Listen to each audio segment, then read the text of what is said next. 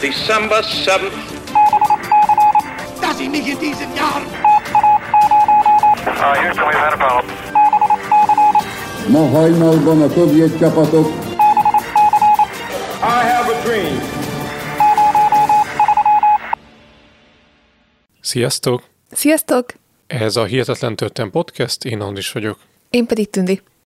Ez pedig a legújabb epizódunk, aminek a témáját ti szavaztátok meg, ami nem volt más, mint egy eltűnt civilizáció nyomában. Ugye ezt a titokzatos címet adtuk neki. És volt, aki kommentben találgatott, és azt tippelte, hogy esetleg Atlantisról lesz szó, és hát sikerült eltalálni, mert tényleg erről az első birodalomról szól a mai adásunk, amiről már mindenki hallott, de nagy kérdés, hogy mit. A megoldatlan rejtélyek ugyanis mindig vonzották az embereket, és Atlantis körül rengeteg különféle elmélet és találgatás van, és nagyon-nagyon sok áltudományos értekezés is. A Föld számos pontján keresték már tudósok és kalandorok ezt az elsüllyedt várost. Többen gondolták, hogy sikerült is megtalálniuk.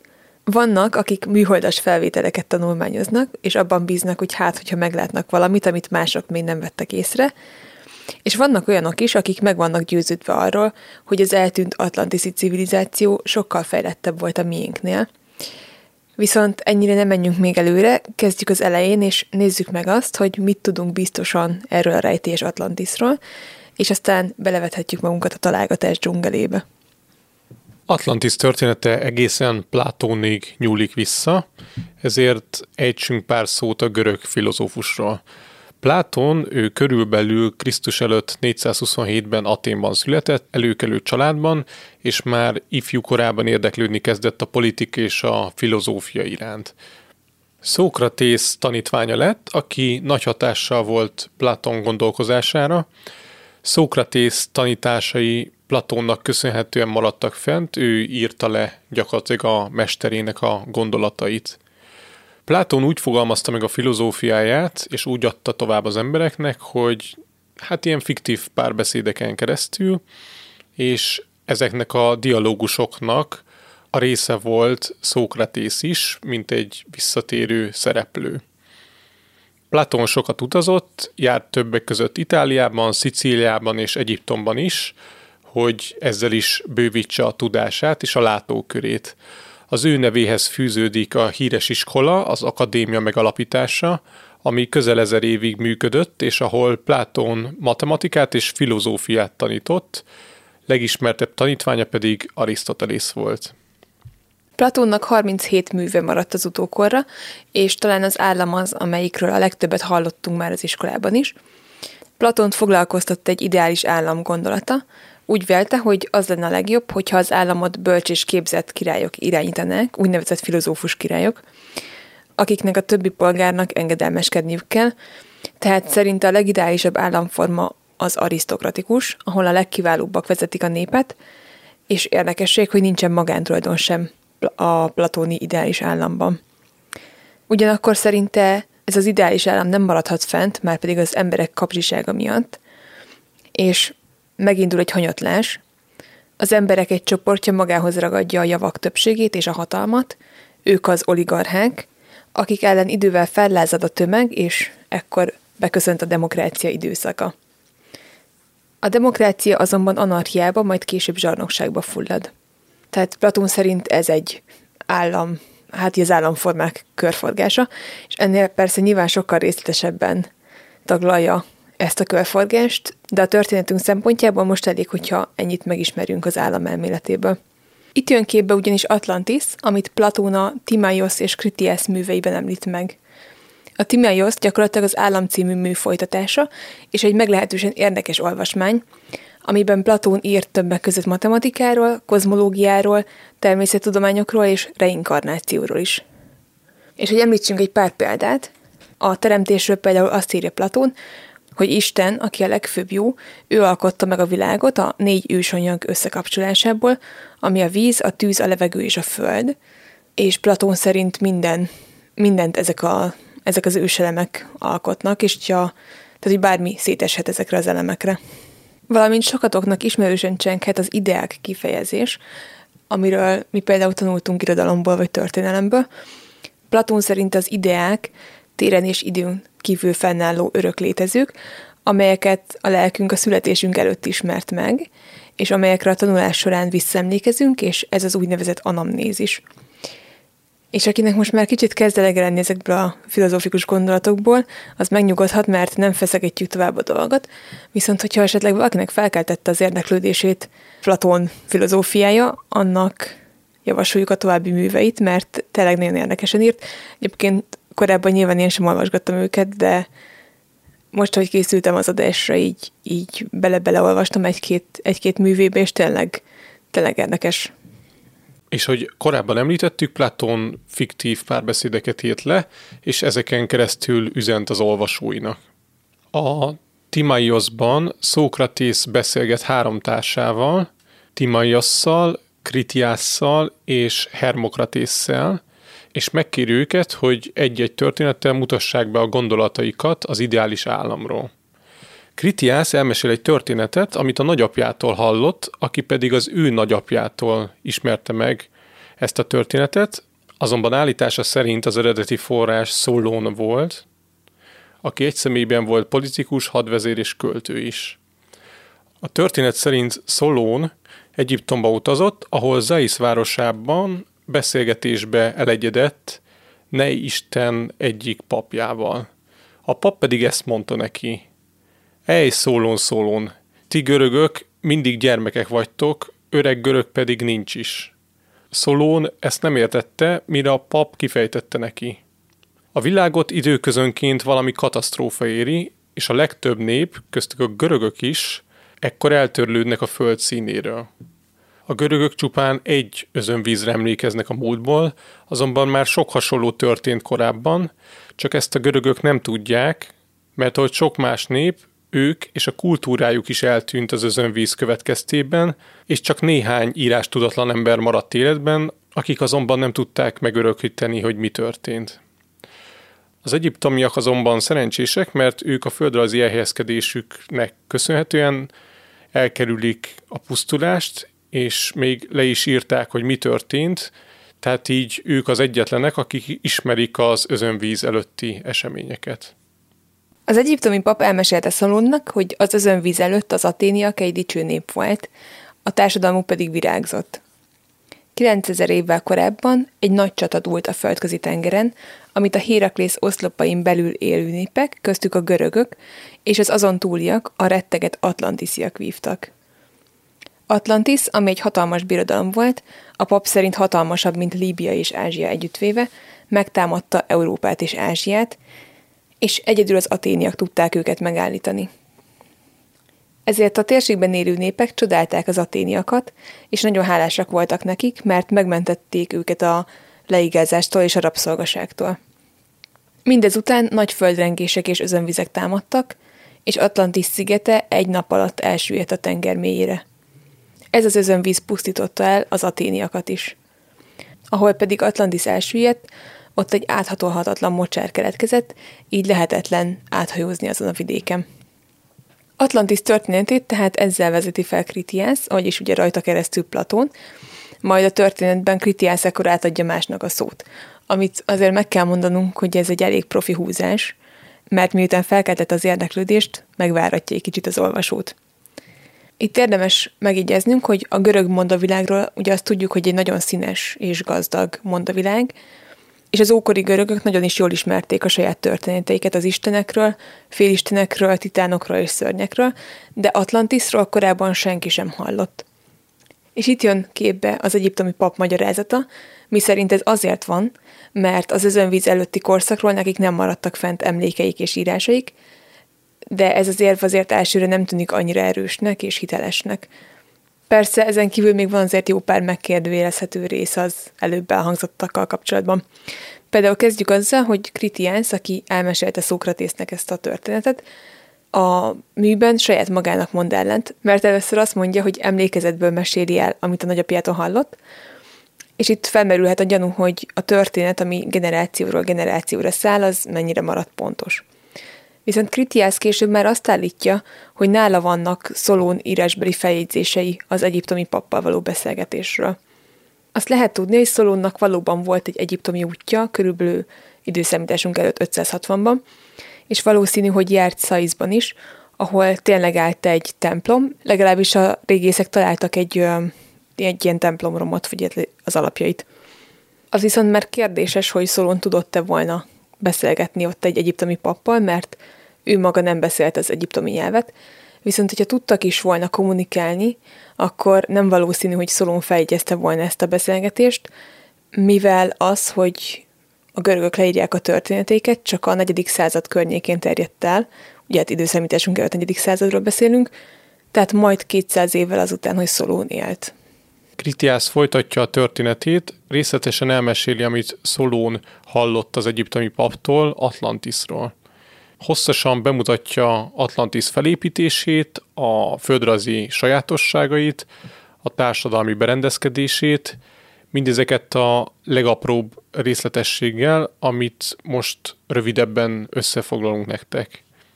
Valamikor az istenek sorsolással felosztották egymás között a földet, és mindenkinek különböző rész jutott, ahol uralkodhattak.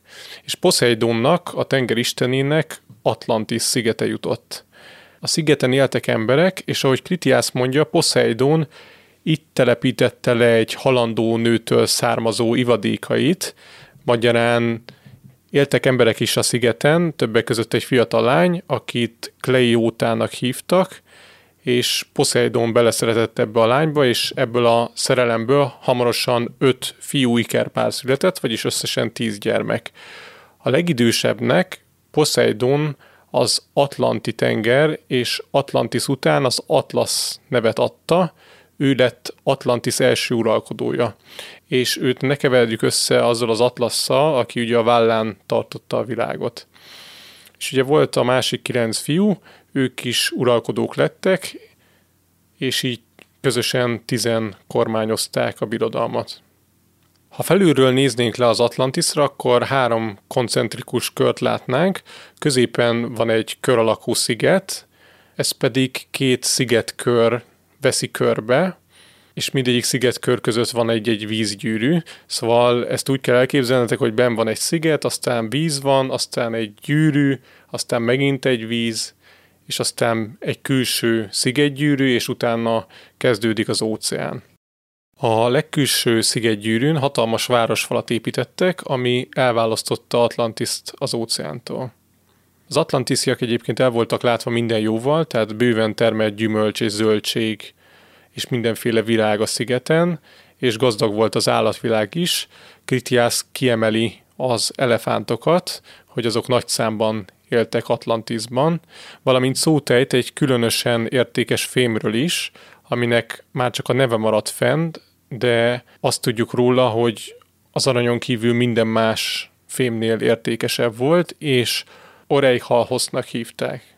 A szigetek között átjárókat építettek, és csatornákat ástak ki, hogy vízi úton is megközelíthetők legyenek a szigetek. A középső szigeten pedig templomot emeltek Poseidonnak és Kleitónak, amit pompásan díszítettek ezüsttel, aranyjal és az atlantiszi fémmel, az Oreik Halkosszal. Poseidon tíz részre osztotta Atlantiszt, amik felett a tíz király uralkodott, és ez a tíz király alkalmanként összegyűlt Poseidon templomába, hogy közügyekről tanácskozzanak. Itt volt Poseidon ligete is, amiben sok bika legelészett, és a királyok a közös találkozás elején mindig levágtak egy bikát, és feláldozták azt Poseidon tiszteletére. Az atlantiszi emberekben kezdetben erős volt az isteni vonás, mert ugye végül is Poseidon isten leszármazottai voltak, ezért törvénytisztelőek voltak, és ahogy Platón fogalmaz, jó barátságban éltek a velük rokon isteni világgal. Egyedül az erényt tartották fontosnak, mindent mást megvetettek, ahogy Platón írja, józanságukban élesen látták, hogy mindezek a külső javak a kölcsönös szeretet és az erény folytán gyarapodtak. Ha ellenben igyekezetük és megbecsülésük a külső javakra irányul, azok is elpusztulnak, s az erény is velük vész. Ennek a gondolkodásmódnak és isteni természetük megmaradásának következtében gyarapodott is minden.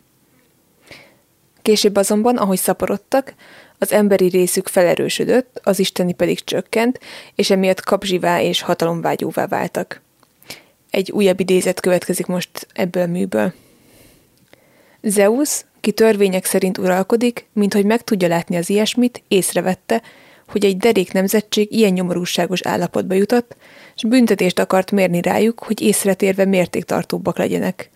Összehívta hát az összes isteneket legfenségesebb székhelyükre, amely a mindenség közepén elhelyezve. Lát mindent, amit csak részes a keletkezésben, és összehíván őket így szólt hozzájuk. Azt azonban, hogy Zeus mit mondott az isteneknek, azt már sosem tudjuk meg, mert a kézirat itt félbeszakadt.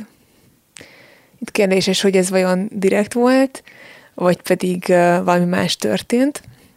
Egyébként a könyv, amiből készültem, itt kicsit vicceskedve azt mondta, hogy lehet, hogy Arisztotelész épp itt hozta meg Platónnak az ebédjét, és Platón letette a tollat. De minden esetre ennyit tudunk Atlantisról Platontól, és ez a befejezetlenség pedig ugye hát még titokzatosabbá teszi a történetet. Természetesen felmerül a kérdés, hogy vajon mi igaz ebből a történetből. Nos, a történészek, régészek és geológusok szerint semmi. Platónnak valószínűleg az volt a célja, hogy ezen a fantasztikus történeten keresztül bemutassa az elméletét az ideális államról. Ami ennek lefesti az atlantiszi társadalmi berendezkedést, az egybevág azzal, amit az állam című művében is megír, például, hogy a társadalmat három osztályba csoportosítja, vannak az uralkodók, akik a legnemesebbek, legbölcsebbek, a katonák és a többi polgár, akik földműveléssel, állattartással, kereskedelemmel foglalkoznak. Ahogy azonban sejthetitek, Atlantis története ezzel nem ért véget, sőt, ez még csak a kezdet volt, ugyanis az elmúlt több mint 2000 év során rengetegen próbálták megkeresni az elsüllyedt civilizációt. Nézzük meg most, hogy mire jutottak. Itt viszont szeretnénk felhívni a figyelmeteket, hogy olyan elméletek és találgatások következnek, amikre nincs történelmi bizonyíték, most a nagyon elvetemült elméletekkel nem fogunk foglalkozni, tehát nem lesz szó például arról, hogy az atlantisziak már sok ezer évvel ezelőtt is tudták, hogy hogyan kell repülőgépet vezetni, és a gondolataikkal mozgatták a tárgyakat, ugyanis vannak ilyen elképzelések is, de most a nagyon elrugaszkodottakat nem fogjuk nézni, vágjunk is bele. Kezdjük azzal, hogy miért is olyan szkeptikusak Atlantis létezésével kapcsolatban a történészek. Ugye Platón történetében az egyiptomi pap azt mondja Szolónnak, hogy a háború a földközi tenger népei és az atlantisziak között 9000 évvel korábban történt, vagyis körülbelül időszámításunk előtt 9500 és 9600 körül. Összehasonlításképpen a sumér civilizáció az időszámításunk előtt negyedik évezredben bontakozott ki, de ugye már a korábbi évezredekben is voltak közösségek, például Egyiptomban 6000 körül már építkeztek és állatokat is tenyésztettek. De minden esetre az, hogy időszámításunk előtt 9500 körül már létezett volna egy annyira fejlett civilizáció, amit Platón megírt, az igencsak valószínűtlen. Egy másik feltűnő valószínűtlenség az Atlantiszi szigetgyűrűk közötti átjáró kiépítése. Platón leírása alapján az atlantisziak csatornákat ástak ki a vízgyűrűk között, ugye a sziget gyűrűkben. Ezeket pedig be is fették, tehát kvázi így hajóval, egyébként azt hiszem, hogy háromsoros evezős hajóval, meg gyalog is átkelhettek a szigetek között. Ja, Platon nagyon részletesen leírja Atlantis méreteit is, és ez alapján a szakemberek kiszámolták, hogy ezek a csatornásási munkák során körülbelül 10 milliárd köbméter földet kellett elhordaniuk az atlantisziaknak. Összehasonlításképpen a Panama csatorna építése során 120 millió köbméter földet váltak ki az építők, tehát az pedig nagyon valószínűtlen, hogy az atlantisziaknak lett volna bármiféle eszközük arra, hogy ilyen nagy mennyiségű földet megmozgassanak. Hát kivéve, hogyha egy rendkívül fejlett civilizációról van Hát igen, kivéve, hogyha az űrhajóikkal csinálták, vagy esetleg a gondolataik erejével. A történet valószínűleg az ókori görögök számára sem tűnt igazán hitelesnek, ha bár azt nem tudjuk, hogy ők miként fogadták Atlantis mítoszát, az azonban biztos gyanús volt nekik, hogy korábban sehol sem hallották ezt a történetet, pedig tényleg nagyon gazdagon el voltak látva mindenféle misztikus mondával. Minden esetre Atlantis sokáig nem nagyon foglalkoztatta a közvéleményt, míg nem majd 2000 évvel később Kolumbusz Kristóf kikötött a hajójával, nyugatra tartott és meglátott a tengeren egy addig ismeretlen szárazföldet, nagyjából azon a területen, ahol Platón is megírta. Az új világ felfedezésekor pedig az európaiak megismerték a maja és az aszték kultúrákat, és a természettudósok fejében felötlött a gondolat, hogy talán az őshonos amerikaiak és az atlantiszi nép között van összefüggés, és az atlantisziak leszármazottai lakhatják a kontinenst.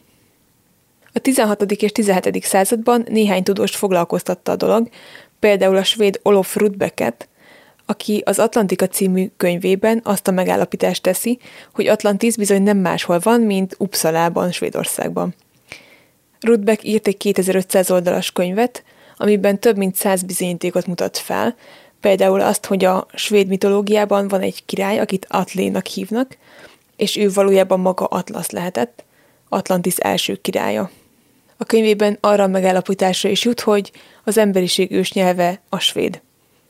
Tehát itt már felfelkapták ezt az atlantiszi mítoszt, azonban egészen a 19. század végéig nem igazán kutattak Atlantis után, amikor azonban egy esemény mindent megváltoztatott. Egy amatőr régész ugyanis fejébe vette, hogy Homérosz műve az Iliász leírásai alapján megkeresi az eltűnt tróját, és meg is találta. Heinrich Schliemann neve bizonyára sokak számára ismerősen cseng, hiszen az ő nevéhez fűződik Trója felfedezése. Mielőtt erről beszélnénk, mindenképpen érdemes pár mondatot mondanunk Schliemannról, mert az ő életútja minden, csak nem hétköznapi.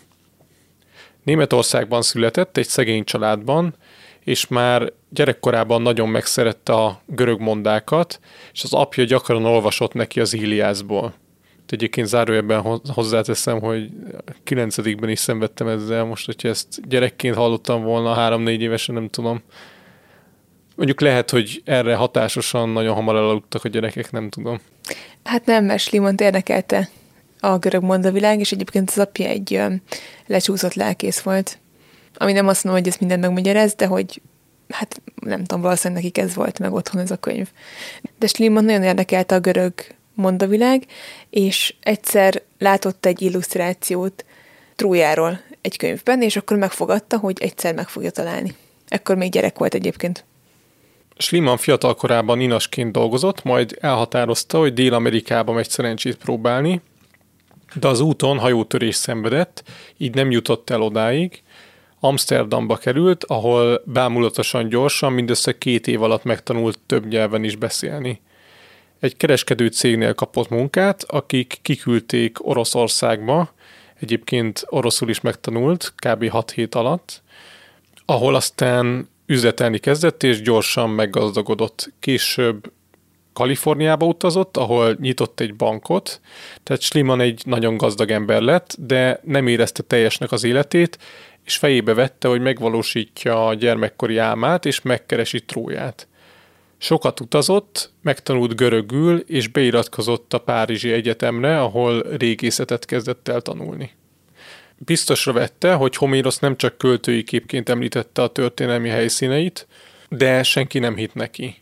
Az általános elméletek szerint a Törökországú Hisarlik területén kezdett el kutatni Trója után, ahol az ásatások nyomára is bukkant valami nagyon érdekesre, és több egymásra épült település maradványaira bukkant. Schliemann úgy vélte, hogy az ókori Trója az legalul lesz, így a többi réteggel nem is foglalkozott, hanem elszántanásott, végül óriási felfedezést tett, és 1873-ban feltárta az ősi város hatalmas bástyáit és kapuit, és több száz aranyból és más nemes fémekből készült ékszerre bukkant. Kezdetben sokan szkeptikusak voltak a felfedezéssel kapcsolatban, később azonban kiderült, hogy Schliemann csak ugyan megtalálta Tróját, legalábbis ez a legszélesebb körben ismert elmélet Schliemann felfedezése kapcsán. Igen, de a történet azért ennél kicsit több. Ugyanis akik a környéken éltek, ugye Hisarlik környékén, a körükben az a szóbeszéd járta, hogy a város alatt régen maga Trója városa állt. Csak korábban egy nyugati felfedező vagy utazó sem járt arra évszázadokig, és ők így nem hallhatták ezt a történetet, de a környéken élők repesgették, hogy ott lehet Trója. 1801-ben aztán arra felé járt egy Edward Daniel Clark nevű utazó, aki megírta azt, hogy az utazása során járt Trójában is. Ez ugye még több mint fél évszázaddal Schliemann felfedezése előtt történt. Pár évtizeddel később nyugati régészek kezdtek ásatásba a környéken, az egyikük egy Frank Calvert nevű ember volt, aki Trója maradványait szerette volna felkutatni. Mivel azonban neki nem volt pénze, így nem sokra ment, mert ugye az ásatás egy drága dolog, de egy pár évvel később megjelent Sliman a környéken, és ő is ásatásokba kezdett. Csak hogy nem Hisarlikban, hanem egy szomszédos városban. Ekkor Calvert felkereste Slimant, és közölte vele, hogy hát szerinte rossz helyen ás, mivel Trója nem ott fekszik, hol Sliman keresi, hanem Hisarlik alatt. Sliman ezt követően ment át Hisarlikba, és kezdte meg a munkát, Calvert közreműködésével együtt. Később aztán valóban hatalmas felfedezést tettek, és megtalálták az egymásra épült városokat. Azonban régészeti szempontból Trójában hatalmas kárt tett, mivel ugye egy amatőr régész volt, nem tudta, hogy hogyan kéne pontosan ásni. Meg volt győződve arról, hogy a dombok legalján lesz Trója városa, ezért egy iszonyatosan mély járkotásot egy domba, és nem hagyományos módszerekkel. Tehát az ásatáshoz gyakran dinamitot használt, amivel gyakorlatilag elpusztította a felsőbb rétegek régészeti leleteit. A végén pedig kiráadásul kiderült, hogy Trója nem is a domb legmélyén van, hanem jóval felettebb, tehát a trójai korból származó leletek egy része gyakorlatilag Sliman miatt semmisült meg. Olvastam azonban olyan véleményt is, hogy ha Sliman nem lett volna ilyen barbár, akkor lehet, hogy az alsó rétegeket meg sem ismerik az emberek, vagy hát ugye a régészek, mert lehet, hogy Trójánál abba hagyták volna az ásást. És talán az is elmondható, hogy ha Sliman nem keresi Tróját, akkor lehet, hogy többet tudnánk Trójáról, hiszen akkor nem ásott volna le egészen a dom mélyére, és közben dinamittal nem semmisítette volna meg azok, azokat a rétegeket, amiket később Trójához kötöttek. Mindenesetre Schliemann felfedezése tényleg egy világszenzáció volt, és onnantól kezdve az emberek új szemmel tekintettek a görög mondákra, mert beigazolódott, hogy van valamennyi valóság alapjuk, és simán lehet, hogy Atlantiszt is meg fogják találni valahol. Most ugorjunk egy nagyot Minnesotába, és ismerjük meg Ignatius Donnellit, aki 1831-ben született, és már fiatalon kormányzó, majd kongresszusi tag lett, majd radikális republikánusként küzdött a nők egyenjogúságáért, a felszabadított rabszolgák oktatásáért és a bevándorlók jogaiért. Donnelly 49 éves korára felhagyott a politikai pályával és visszavonult, majd egy mondhatni szenzációval tért vissza a köztudatba. Megírta az Atlantis, az özönvíz előtti világ című könyvét, amiről sokan azt állítják, hogy Platón, Timaios és Kritiász műve után a legfontosabb Atlantisszal kapcsolatos könyv, kvázi az Atlantis kutatás alapja. A könyv többek között olyan állításokat tesz, mint hogy Platón leírása a szigetről nem csupán mese, hanem valóság, igazi történelem, és hogy maga Atlantis volt az a terület, ahol az ember a barbárságtól elindult a civilizáció felé. Danelli azt írja a könyvében, hogy Atlantis egy szörnyű természeti katasztrófában pusztult el, amely során az egész sziget és szinte minden lakosa az óceánba süllyedt, azonban néhány embernek sikerült megmenekülnie hajókon és tutajokon, és keleti és nyugati irányba is elhajóztak innen, és aztán különböző kontinenseket telepettek le. Tehát Danelli állítása szerint Atlantis az emberiség bölcsője, kvázi maga az édenkert, és szerinte ezt az is igazolja, hogy, hogy nagyjából minden népnek a hát mitológiájában van egy özönvíz történet, ami szerinte azért lehet, mert ugye az atlantisziak elmesélték ennek a nagy özönvíznek a történetét, és így került bele sok népnek a mondavilágába. Ezen kívül nagyon sok mindent állít még ebben a könyvben, most nem tudjuk mindet felsorolni, és hát igazából, hogy őszinték legyünk, nem olvastuk a könyvet, de minden esetre ez egy nagyon, hát nagyon fontos könyv az Atlantis kutatás szempontjából, még akkor is, hogyha nem feltétlenül van tudományos alapja. És itt tartunk, amúgy ő, olvastad a 2500-as svédekről szóló könyvet? Nem, bevallom, hogy az sem. Hát ezért nem hiszed el, hogy... Atlantis Uppsalában van. ja, egyébként Danelli nagyon határozottan állítja, hogy Atlantis valahol az Atlanti óceánban van, és egyébként többek között amiatt is, mert ugye Platóna Héraklész oszlopain túl említi Atlantis helyét, amit egyébként a Gibraltári szorosra azonosítanak. Tehát kvázi szerint a Gibraltári szoroson túl kell lennie ennek a szigetnek. Az 1880-as években megnőtt az érdeklődés a tudományok iránt, az újságok rendszeresen beszámoltak különböző felfedezésekről, tehát ebben a korszakban ja már említett Schliemann, Thomas Edison vagy akár Charles Darwin rendszeresen szerepeltek a lapokban. Danelli pedig meglovagolt ezt a kvázi trendet, és igyekezett tudományos megállapításokkal alátámasztani az elméleteit, így például, amikor 1860-ban megjelent egy cikk a golf áramlattal kapcsolatban, akkor ő kijelentette, hogy az áramlat korábban Atlantis tölelte körbe, és a mai napig ezért tartja az irányát, mert ugye ott van az első Atlantis az óceánban. Szóval egy érdekes ember volt, és hát ezt mindenképpen mondhatjuk, hogy gazdag volt a fantáziája. Danelli könyvét nagy érdeklődés fogadta, még Nagy-Británia minisztere William Gladstone is lelkesedett érte, aki egyébként korábban írt egy tanulmányt Homérosról. Levelet is küldött Danellinek, amiben azt írta, hogy ugyan minden állításával nem ért egyet, de hisz Atlantis létezésében. Danelli pedig válaszlevelében arra kérte a minisztert, hogy a királyi tengerészettel keressék meg Atlantiszt, de ezt a miniszter hát udvariasan elutasította. Danelli küldött egy példányt Charles Darwinnak is, aki azt írta neki, hogy érdeklődve, de szkeptikusan olvasta az Atlantisról szóló könyvet, és ez nem is csoda, hiszen Danelli állításai ellentétben álltak Darwin elméletével. A mai tudósok sem tartják megalapozottnak Danelli könyvét, ami már csak azért sem furcsa, mert Danelli nem volt tudós, de ugye a 19. század végén még nem kellett, hogy az embernek diplomája legyen abból, ami, amiről ír.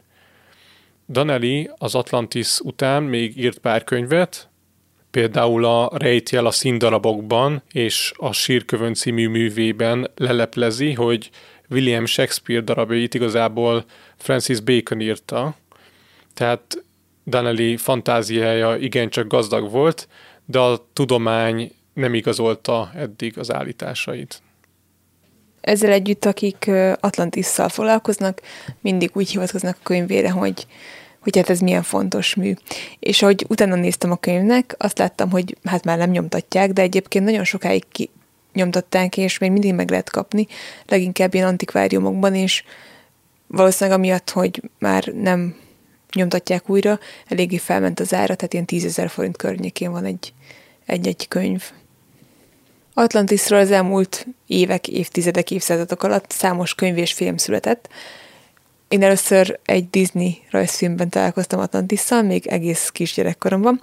Ugye ebben a rajzfilmben, hogyha esetleg láttátok, egy fiatal lelkes tudós rájön, hogy hol kell keresni Atlantiszt, és egy csapattal le is mennek az óceán mélyére, ahol rálelnek egy első civilizációra, amit egy különös kristály tart életben. És ugye ez csak egy rajzfilm, viszont megdöbbentően sokan gondolják azt, hogy tényleg valami ilyesmit fognak majd egyszer megtalálni az emberek, hogyha végre megtalálják Atlantiszt. Hozzáteszem a tündi rávet, hogy nézzem meg vele ezt a mesterművet. Ő úgy fogalmaznék, hogy gyerekkoromban lehet, hogy jobban tetszett volna. Igen, egyébként ez vicces, amikor felkészülünk egy adásra, és ha van vele kapcsolatban egy rajzfilm, akkor ezt így érdekes újra nézni. Tehát például, amikor a Robin Hoodról csináltunk egy adást, akkor is rávettem az is, hogy nézzük meg azt a rókás mesét. Arra is igaz ugyanaz az állítás, amit előbb tettem. Nekem tetszett. Na de vissza Atlantishoz, hát igazából nagyon sokan vannak, akik nem adják fel, és meg vannak győződve arról, hogy egyszer meg fogják találni Atlantiszt, és ne, egyáltalán nem csak olyanok, akik hisznek az összeesküvés elméletekben, és ugye előszeretettel fogyasztanak mindenféle ilyesmi tartalmat, hanem régészek és tudósok is foglalkoznak ezzel a témával, hát nyilván nem mindenki, de azért vannak ilyen, vannak olyanok, akiket ez érdekel. És hát néztem egyébként, hogy az elmúlt években milyen elméletek születtek. Volt, hogy Máltát, máskor pedig Santorinit állították be Atlantisként, hogy ezek a szigetek lehettek Atlantis egykor, és én azt láttam, hogy a legutóbbi ilyesmi találgatás az Cádizhoz vezet, ugye Spanyolországban van Cádiz városa, és egy régész csapat azt állítja, hogy ott találták meg Atlantiszt. Cadiz kapcsán azt vizsgálták, hogy már a földrészen belül, tehát az Ibériai félszigeten belül Cadiztól nem messze egy ilyen mocsaras vidékre leltek, amiről azt feltétezik, hogy régen tenger borította, és hogy ezen a területen lehetett megtalálni Atlantiszt, és hát néztem ilyen mű, műhold képeket, amiket ezek a kutatók bizonyítékként hoztak fel, és valóban úgy tűnik, hogy egy ilyen mocsaras vidéken ilyen Atlantishoz hasonló körgyűrűk rajzolódnak ki egy Kádiz melletti mocsárban, és hát ezt hozták fel, mint bizonyíték. Most nyilván erről hosszasan lehetne beszélni. Minden esetre szinte minden évben érkezik valami felfedezés azzal kapcsolatban, hogy éppen milyen olyan leletet találtak, ami bizonyíték lehet arra, hogy itt és ott Atlantis valójában létezett.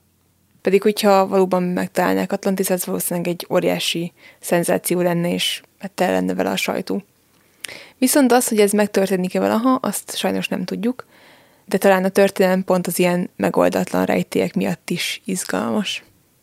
Ez volt hát az Atlantisról szóló adásunk, reméljük, hogy érdekesnek tartottátok, hogyha esetleg nektek van további infótok Atlantisszal kapcsolatban, vagy bármi, akkor azt nyugodtan írjátok meg nekünk kommentben, Instán vagy Facebookon, vagy akár üzenetben, és találkozunk hamarosan, ugyanis egyébként kicsit megcsúsztunk ezzel az adással, valószínűleg lehet, hogy feltűnt nektek, hogy majdnem egy hónapig nem volt adás, viszont cserébe most egy héten belül három adással is bombázunk titeket, úgyhogy hát nem kell sokat várnatok a következőre.